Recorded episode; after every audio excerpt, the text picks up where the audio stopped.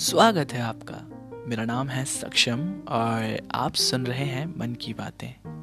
इस पॉडकास्ट में आप सुनेंगे कुछ शायरियाँ, कुछ कहानियाँ और थोड़ी बातें।